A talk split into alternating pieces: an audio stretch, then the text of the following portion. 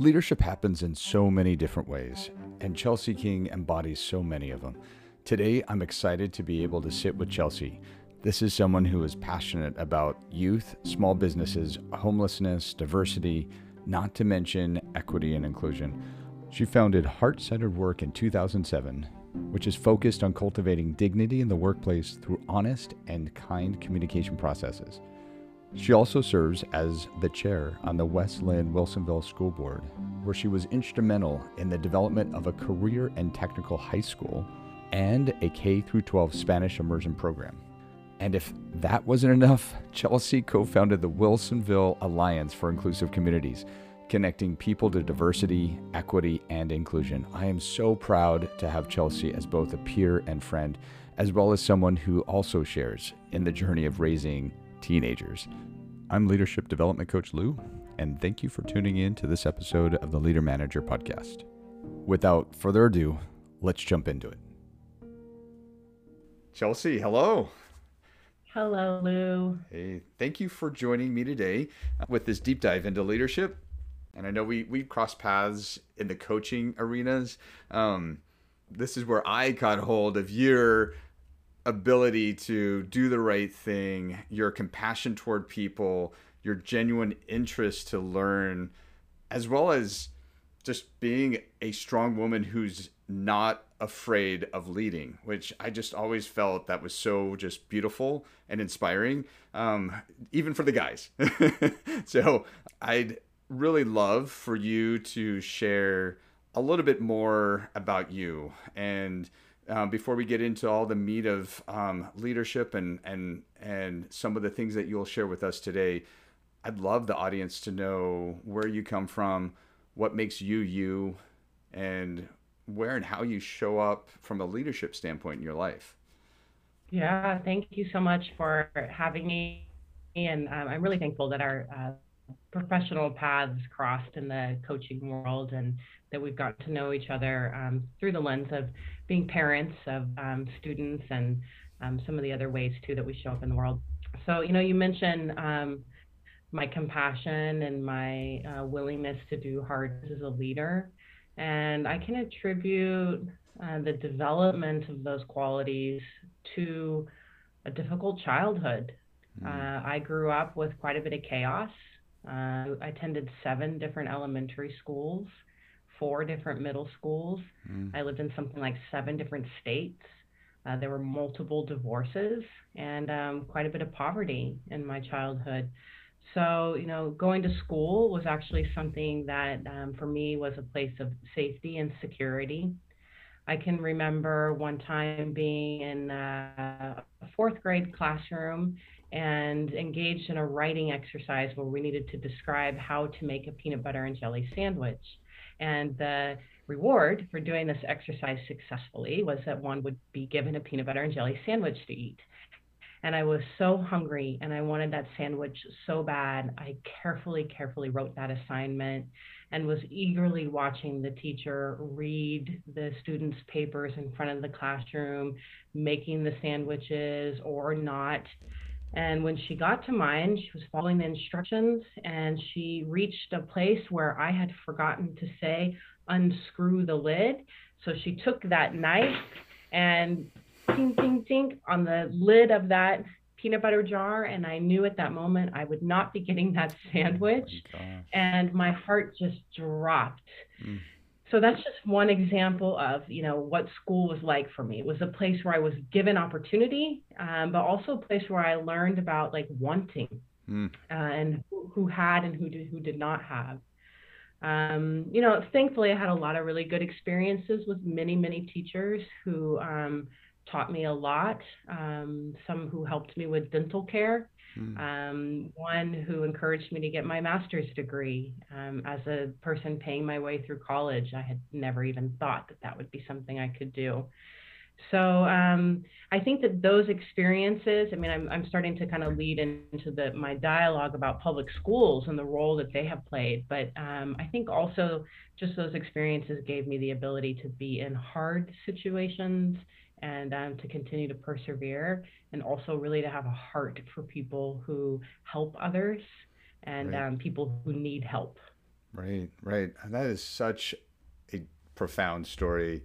And it hurts me to hear um, a child having to go through that. And the fact that there were people in your life that you could rely on, that you could look up to, that were there to help you is is incredible. Um, and for you to look back and see how fortunate it was to have those people in your life um, is so great. Um, and I could only imagine that does make you who you are um, and and what adds up to all of these great qualities that you that you exude today without a doubt and I know that there's a there is a something that you can share with us today of a true life experience that to me just really highlights who you are as a leader, as a parent, as a community member, as just somebody who's there for people. And so I'd love you to share some of that. Yes. So I think um, one of the things that's really been surprising to me as of late, but also very profound, is being in a leadership position of a school board uh, during the time of COVID mm. and everything that we're experiencing in our schools right now in this. Um, I don't think I can call it a post COVID world.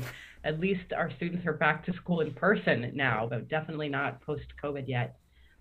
Yeah, so I think um, what I could do is just share a story about what that's been like and, and maybe a turning point in that experience. So, as you know, because I know you lived it as well as I did and many other people, we went um, about a year, well, over a year of students being remote learning, mm-hmm. right? They did not go to mm-hmm. school in person for over a year in Oregon. Yeah.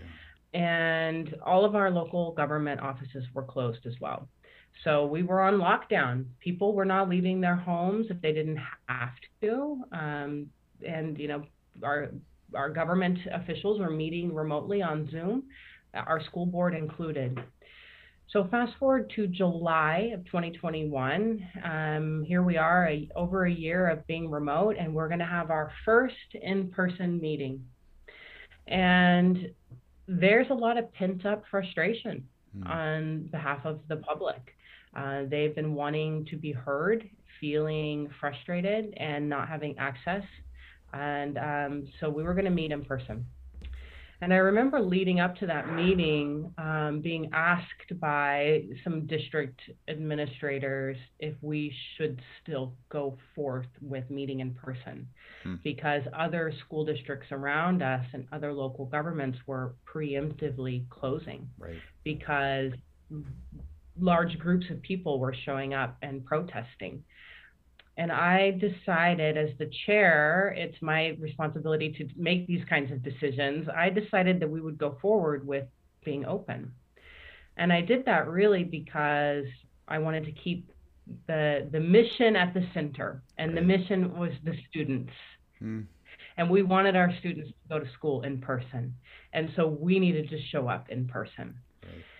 So we we go forward, we show up for this meeting, and as soon as I pull into the parking lot, I have to like stop. I can't pull into the driveway because there are people blocking the driveway, and there are two separate protests going on. One is uh, a protest of folks who um, are against us teaching our students about race and racism. Mm-hmm. And so they had um, giant American flags that they were waving and um, you know, like uh, big signs that say things like, um, you know, stop telling me I'm racist, and you know, uh, you can imagine, you right. know, what this scene looks like. And then there's another group, and their parents who um, want to make sure that we're going to, in fact, go to school in person. And mm-hmm. so there's like another faction, and they're there, and they have signs saying things like, you know, restore trust, and um, you know, don't lock us out of the classroom, and things like that. So we pull up i walk through you know dozens of people who are protesting go into the boardroom have our our executive session that happens prior to the meeting and then the administrators come in at one point and say uh, all right so we're going to go out there and you know the meeting is there's a packed room so okay, like we're going forward though. Like they're like, are you sure? Do you still want to do this? Yes, we're going to do this. So um, we enter and I have to gather myself and um, we go forward and enter that room and um, proceed to have public comment um, for 45 minutes. Mm. and I think a couple things are really relevant about that. Um, one is that I had to repeatedly, over several different uh, steps, make the decision to go forward, right. um, even in the face of fear. There were many opportunities to change our mind and to say, people are angry. There's, um, you know, they're going to say things we don't want to hear. It's going to be uncomfortable. Like maybe we should stop. Right. Um, but sending the trust to them that, like, the, they're going to do the best they can and we're going to go forward and then, you know, going into that meeting, I mean, I don't know um, if you've been in situations like this, I'm sure you have, but my adrenal glands were telling me, you know, I was going into battle. Oh, for sure. Uh, so walk in, try to pretend to be, you know, cool and collected. And um, yeah, we proceeded to have um, 45 minutes of people venting their anger, um, saying a lot of different things that were true, not true. Um, we were at some points called market Marxists yeah. Uh, communists uh, blamed for the mental health of their children um, suffering and you know lots of different things. So we made it through uh, that meeting tense and um, took a break, gathered a little less formally, and proceeded you know with the business yeah i think that, that that's one sto- story and i won't get into this other story but there was another time actually i was thinking that this was the the time i was going to tell you about but the next month in august i actually had to gavel a meeting closed because oh, the mask mandate was in place. Uh, and people showed up and didn't wear their masks and so yeah. Right. So one of the things in that story that really stuck out for me was courage so at so many points, I mean, courage to just pull in your car after seeing what you saw. You could have just picked up your cell phone and said, "Peace out. I'm not going to be there. See ya." Forget everyone. You could have done that in the closed door meeting ahead of time, the prep, and you could have said, "That's it. No, they can they're they're they're crazy people out there. I'm I don't I'm not going to give them the time of day. I'm not going to do it." But no you you stuck to being there for the people. And but that took had to have taken courage right? So that courage just stands out really strong for me. If you think back to that moment i mean really what allowed you to continue to take that next step in front of yourself to just be able to be there? Oh that's a great question. I say a couple things in hindsight, two or three things maybe. One really is that fierce commitment to the mission. I knew we needed to get our students back to school in person mm-hmm. and that we needed to show up in person. There was going to be no moving it to Zoom because I wanted it so badly for the students to right. not be on Zoom. So I think it's easier to be courageous when the the, the mission or the purpose is um, a non-negotiable. Hmm. So I'd say that's number one. Um, another thing I think that comes up for me is some act of faith. Hmm. Some act of faith in myself and the people around me and some like higher power or the divine some act of faith that, that things were going to be okay one way or another, that this mm-hmm. was not um, the end of the world, so to speak. Right. That we were going to go forward, it was going to be a thing, and then it was going to end. Yeah. um, so I think that's important.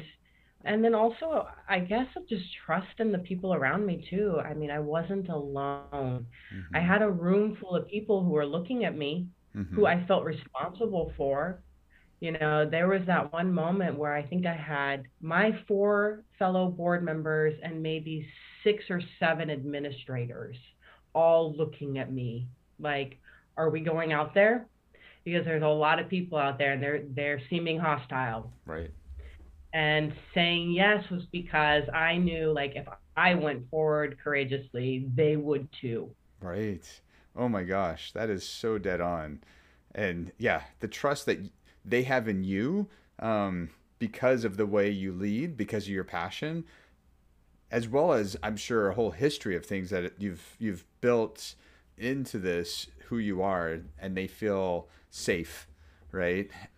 And it's interesting, you know, when we talk about trust and that you have the trust of the people on your board.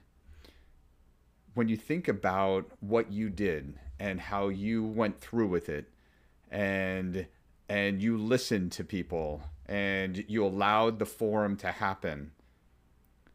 I can only imagine that you you started to create little little seedlings of trust all throughout everyone regardless of their their point of view or what they were trying to say or do.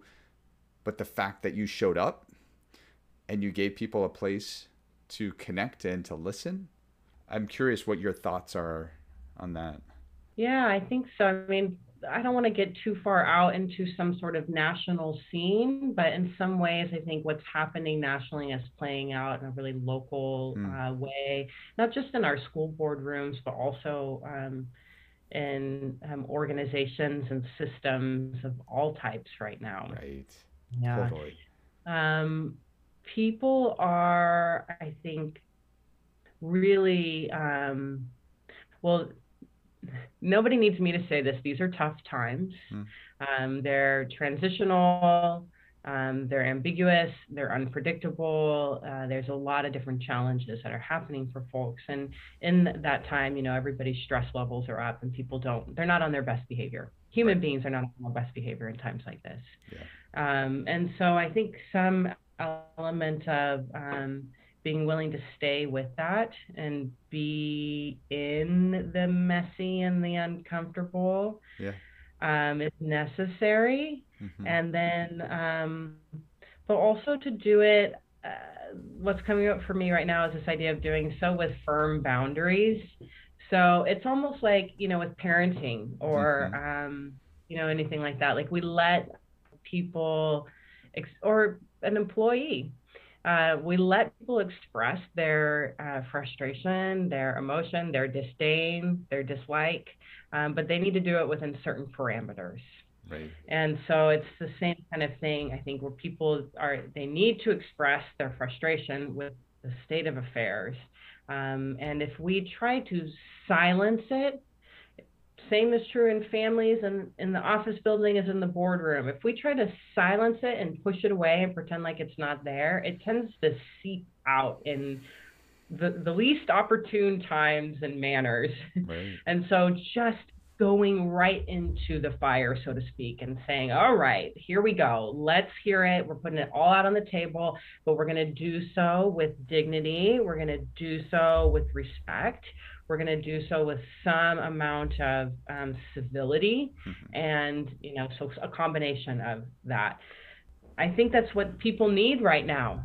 Yes, yes. There's a bit of um, the word that just came up for me was stewardship.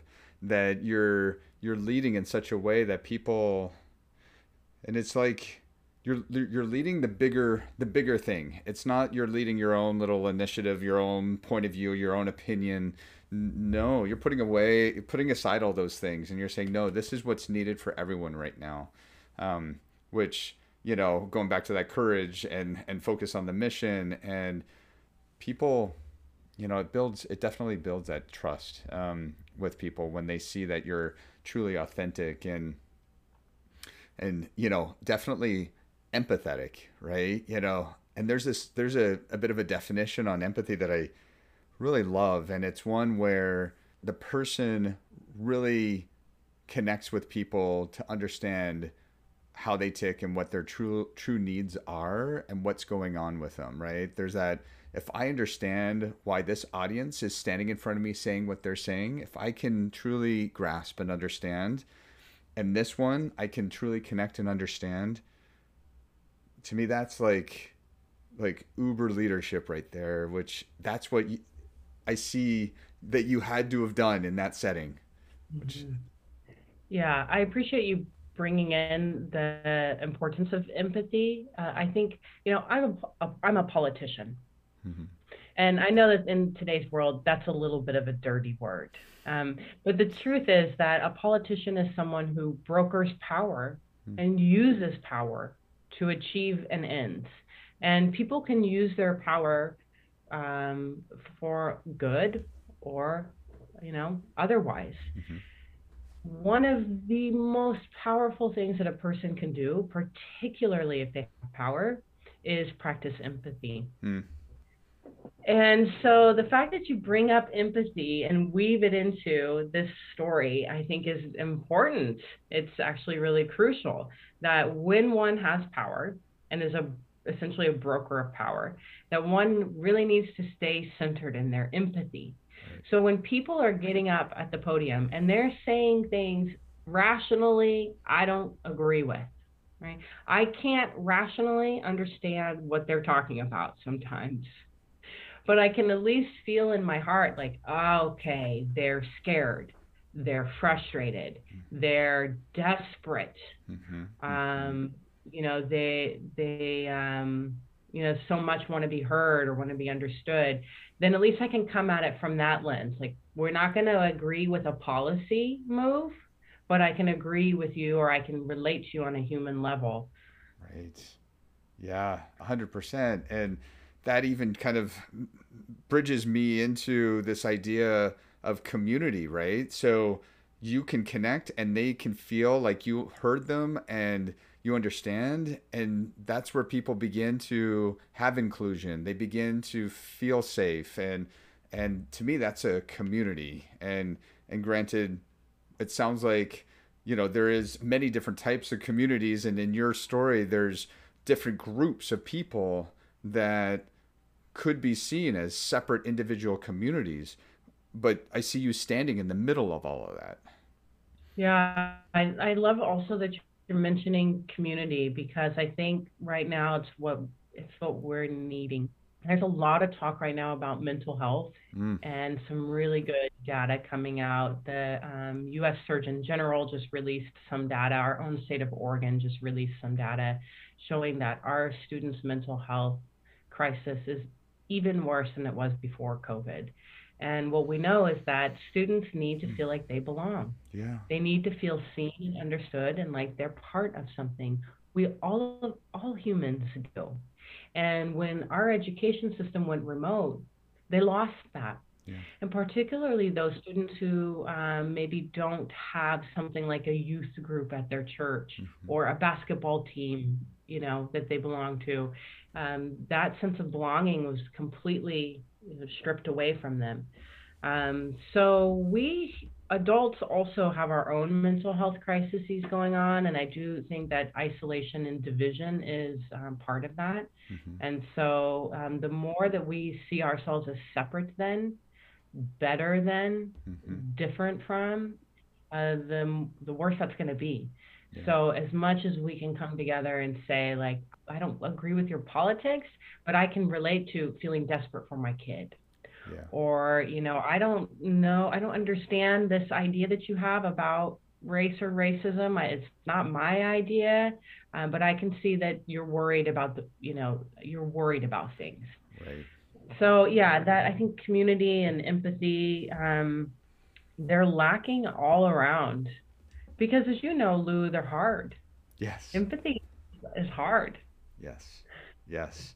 And this is why it's not easy to be a good leader right? Because these components, these pieces that you you have to work on, and it's not always natural for everyone, you know, and and that's where you just can't just assume that oh well I I have this much power, I'm a good leader. There's there's actual components and pieces where you have them built and you spend time developing them the people around you begin to feel it. They actually can can identify with it and they they want more of it. Um, and you know whether it's it could be even as simple as listening this this just just be quiet and listen. It's so powerful, you know? So, um, there's so many different things that I see you exuding in in your role and as you continue to do all of these different um, types of forums and things where you are somewhere along your life and likely as a child you were already starting to work on these different things whether it be empathy or courage or or listening and being a steward you know any of one of those your your upbringing opened these different doors that you decided to walk through and develop and not all of us do that. Sometimes adversity is in front of us and we retreat or we or we ignore. Or in my mind in order for you to be where you are and do the things you're doing you developed it somewhere and somehow. So i just wanted to celebrate a little bit of that there. Thanks, Lou. And I, I know um, I've had the um, pleasure of being coached by you before. And so even just listening to you say that, of course, it's always uncomfortable to hear anybody's um, speak about me. Um, but I think because I've been a client of yours, um, I, am reminded of um, that role that you'll play sometimes with your clients um, around like that mirroring and reflecting. So mm-hmm. um, I'm able to receive it, I think, um, a little bit differently than sometimes when I when I hear praise from people. So I appreciate that. And you know, to be honest, like being a public servant or a politician uh, there's not a lot of uh, praise actually that comes our way right now. Um, as school board members, we really get quite hammered. Um, my inbox is full of messages about ways that we're failing. Mm. So it's nice to hear, you know, good things and to say like, all right, um, you know, their leadership is hard. Uh, yeah. One is subject to criticism when one's doing it um, but you know, staying true to uh, one's values and you know characteristics.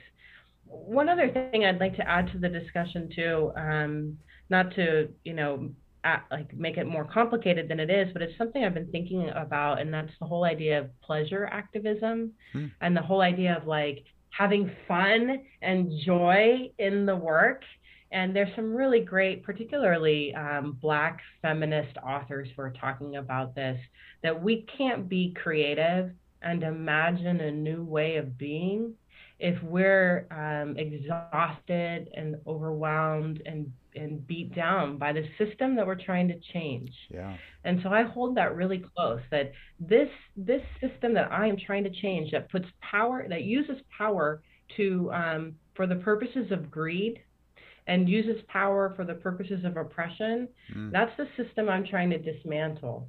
And I can't let that system dismantle me. And so I need to have people like you, my friends and family around me to support me as I do the work so I can keep that that happiness and that joy and that creativity alive so that we can create something better than what we've seen so far. Yes. Oh my gosh, I love that. And yes, 110% you have my support in creating that not just for you but anybody that I work with or interact with. I I uh, I agree that energy helps us envision and see a better a better way and the more we can imagine what could be, the more powerful our future will be, right? And if we can't even imagine it because we're so oppressed, um, that it'll just be darkness. Um, so yes, thank you. So in these last few moments, when when you kind of think about what you bring in to leadership and and everything that you you pull on to allow you to be in the political realm and be strong and, and rooted what advice could you provide others who feel that they aren't strong enough to be that rooted or they don't have the capability to be that rooted to be that visible or to stand up and be courageous what advice would you have for that that person? Oh that's a very rich question. I think the first thing that would come up for me would be that that person um, find the thing that means something to them. Mm. So for some, it will be um, being on the school board. but for a lot of people, it won't. Um, I think of a woman I know who is taking care of her elderly mother, who's well into her 90s, mm. and um, you know having to shepherd her about. And uh, this is a mother who she moved here from India, mm. And that took a lot of courage for her to take that on. And um, she has to, you know, use empathy to take that on and she's got to stay connected to what her mission is to take that on. And I applaud her in finding her own center and her own courage in that act of taking care of her ailing mother. You know, I think of another woman. I um, uh, she's actually a client of mine who has um, a student with um, pretty serious learning disabilities. He struggles in school um, she's got to go to a lot of meetings with learning specialists and principals and school psychologists and teachers. And, uh, you know, she's got to have the courage to do that um, and stay true to her mission, which is helping her son. Hmm. So I think I, I share that as a way of saying, like, find what your thing is. Hmm. Everybody's got it. You're already doing it somewhere in your life. You know, just be aware of it. Know that you're doing it. Honor yourself for it. Find someone like Lou who will repeat back to you, you know, the qualities that you're exhibiting when you do this, you know. So we're all we're all fighting our, you know, fighting our own battle that is important to us. And so um, I just uh, I honor all those um, battles that people are fighting in their life, um, in whatever form it is. Yeah. Oh, that's beautiful. Yes yeah there everyone everyone has within them to take control and be a leader um, and I, I love how you put it where everybody has their thing that they are just passionate about that they're rooted in and just go with that you know? I love that.